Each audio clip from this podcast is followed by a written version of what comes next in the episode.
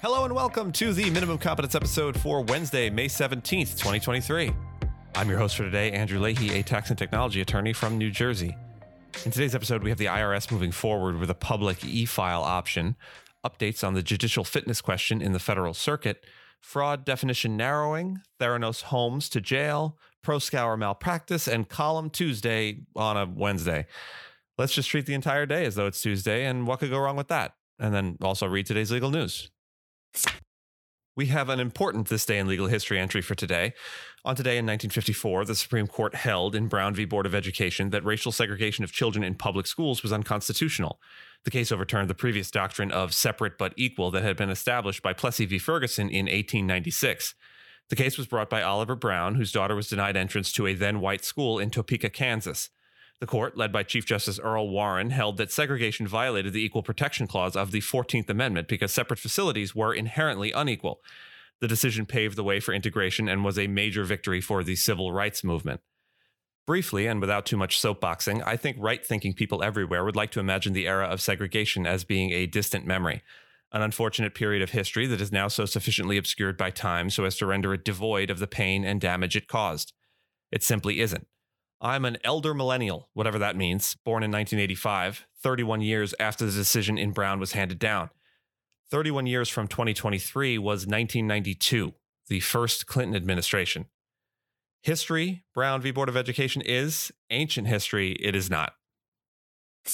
The Internal Revenue Service, also known as the IRS by highfalutin tax professionals like myself, has submitted a report to Congress, as directed by the Inflation Reduction Act, evaluating the feasibility of a direct file option for taxpayers. Direct File is a free, voluntary electronic filing system run by the IRS. The report concludes that many taxpayers are interested in such a tool and that the IRS has the technical capability to deliver a direct file program. However, it also highlights the need for a sustained budget investment and careful management of the program's operational complexity. The report focuses on taxpayer opinions, cost, and feasibility, and includes an analysis conducted by an independent third party. It outlines the potential benefits and challenges associated with implementing a direct file program. IRS Commissioner Danny Werfel states that the agency is committed to improving services for taxpayers and acknowledges the interest in an optional direct file program. In response to the Treasury Department's directive, the IRS will initiate a scaled direct file pilot in the 2024 filing season to gather further information. This pilot aims to assess customer support, technology needs, and overcome potential operational challenges identified in the report. Specific details about the pilot will be announced in the future. The IRS report relied on data from the agency's Taxpayer Experience Survey, which surveyed thousands of taxpayers, as well as an independent survey conducted by the MITRE Corporation. User research and usability testing using an internal prototype will also be conducted to gain firsthand taxpayer perspectives. The report includes a separate independent analysis by New America and Professor Ariel Jurow Kleiman on the direct file concept. The IRS is looking forward to engaging with stakeholders in the upcoming months to discuss this important topic.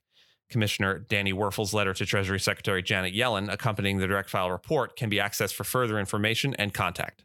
As always, links to those resources are in the show notes. New documents from the U.S. Court of Appeals for the Federal Circuit reveal that Judge Pauline Newman, the court's oldest and longest serving member, must release her medical records as part of an investigation into her fitness to remain on the bench. Concerns have been raised about observed changes in her behavior, including difficulties with basic tasks, paranoia about being hacked or spied on, and engaging in nonsensical conversations. The court staff reported her agitation and described her behavior as bizarre. Two of her staff members resigned and requested no further contact with her. Judge Newman also failed a mandatory security compliance training and made inaccurate statements about the court's leadership. The Federal Circuit panel ordered Judge Newman to undergo evaluations by a neurologist and neuropsychologist. They demanded that she respond to the committee's examination request and release records of her mental acuity, attention, memory, and other related areas of treatment within 30 days. Judge Newman's request to transfer the judicial complaint to a different circuit was denied. The New Civil Liberties Alliance is representing Judge Newman in her lawsuit. The NCLA is a public interest law firm ostensibly dedicated to fighting administrative state overreach. Prominent donors to the alliance include the surviving Koch brother, Charles Koch. Judge Newman's counsel has not yet responded to requests for comment. Recent Supreme Court rulings have narrowed the scope of federal fraud statutes, raising concerns about ambiguity in their application. Over the past 15 years, decisions such as Skilling, McDonnell, Kelly, Percoco, and Ciminelli have rejected expansive interpretations of these laws. The court's concern is that prosecutors may use the statutes to impose federal ethical standards on state and local governments. Percoco v. United States limited the circumstances in which a private citizen might have a fiduciary duty to the public for honest services fraud, while Ciminelli v. United States rejected the right to control theory of wire fraud. These decisions are seen as steps toward limiting prosecutorial overreach. However, despite these rulings, uncertainty remains regarding the potential applications of fraud statutes.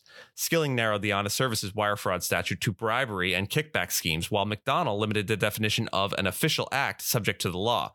Kelly held that political retribution schemes targeting toll lanes did not constitute wire and federal program fraud.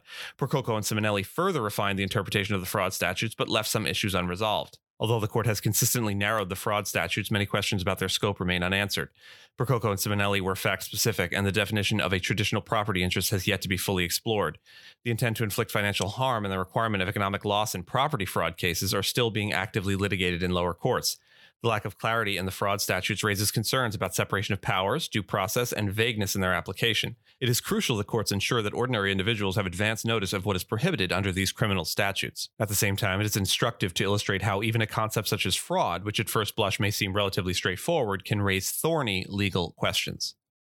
Theranos founder Elizabeth Holmes and former CEO Ramesh Sunny Balwani have been ordered to pay 452 million in restitution to victims of the blood testing startup's fraud. Holmes, who was convicted last year of misrepresenting Theranos' technology and finances, has also requested to remain out of prison while challenging her conviction, but was denied by an appeals court. Judge Edward Davila, who oversaw Holmes' trial and sentencing, held both Holmes and Balwani equally responsible for the restitution amount, rejecting their argument that intervening events contributed to investors' losses. Holmes will now have to report to prison as a new date is set. Included among the investors that Holmes will need to make whole is none other than Rupert Murdoch. Now, defrauding people is never defensible, but sometimes law firm Proskauer Rose has been ordered by a Massachusetts judge to face a trial in a $636 million legal malpractice case. The ruling by Suffolk County Superior Court Justice Kenneth Salinger allows a jury to determine whether the firm's alleged mishandling cost former client Robert Adelman his stake in a multi billion dollar hedge fund. Adelman sued Proskauer in March 2020, claiming that attorneys from the firm included a provision in a partnership agreement that allowed the fund's manager to remove him. Adelman presented handwritten notes from a Proskauer partner that indicated a mistake in the agreement. Proskauer, represented by lawyers from Williams and Connolly, argued that it shouldn't be held responsible for the actions of Adelman's former colleague. The manager accused of ousting Adelman is not involved in the lawsuit. A final pretrial conference is scheduled for July 25th. And finally, it's Column Tuesday on a Wednesday, but we aren't going to call it Column Wednesday because we have a brand we're trying to build here. The Oakland Athletics baseball team is seeking to move to Las Vegas and is requesting hundreds of millions of dollars in taxpayer funds to finance the relocation. Critics argue that this is a bad tax deal for Las Vegas and Nevada as it sets a precedent of using public money to benefit private sports team owners. Hello, I'd like to introduce myself. I'm a critic. Nevada's lower tax burden compared to California is cited as a positive aspect of the deal, but overall, there are few advantages. The Athletics have a relatively low payroll compared to other teams, so players would benefit from the lack of income tax in Nevada, but not by much.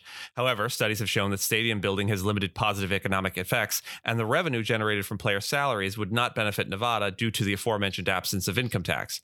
The revised funding plan reduces the amount sought from public funds, but it still puts a financial burden on taxpayers.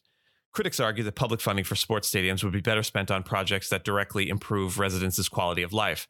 The deal also marks the end of the Oakland Coliseum, which is widely regarded as an unattractive venue by just about everyone, save for perhaps the possums that live in the walls. And with that, thank you so much for listening to Minimum Competence, your daily news podcast for lawyers. If you're looking for more than Minimum Competence, links to further reading on all the topics touched on today are in the show notes. If you have any questions or comments or story suggestions, you can find us on Mastodon on the esq.social instance. I'm at Andrew, and my co host Gina is at Gina.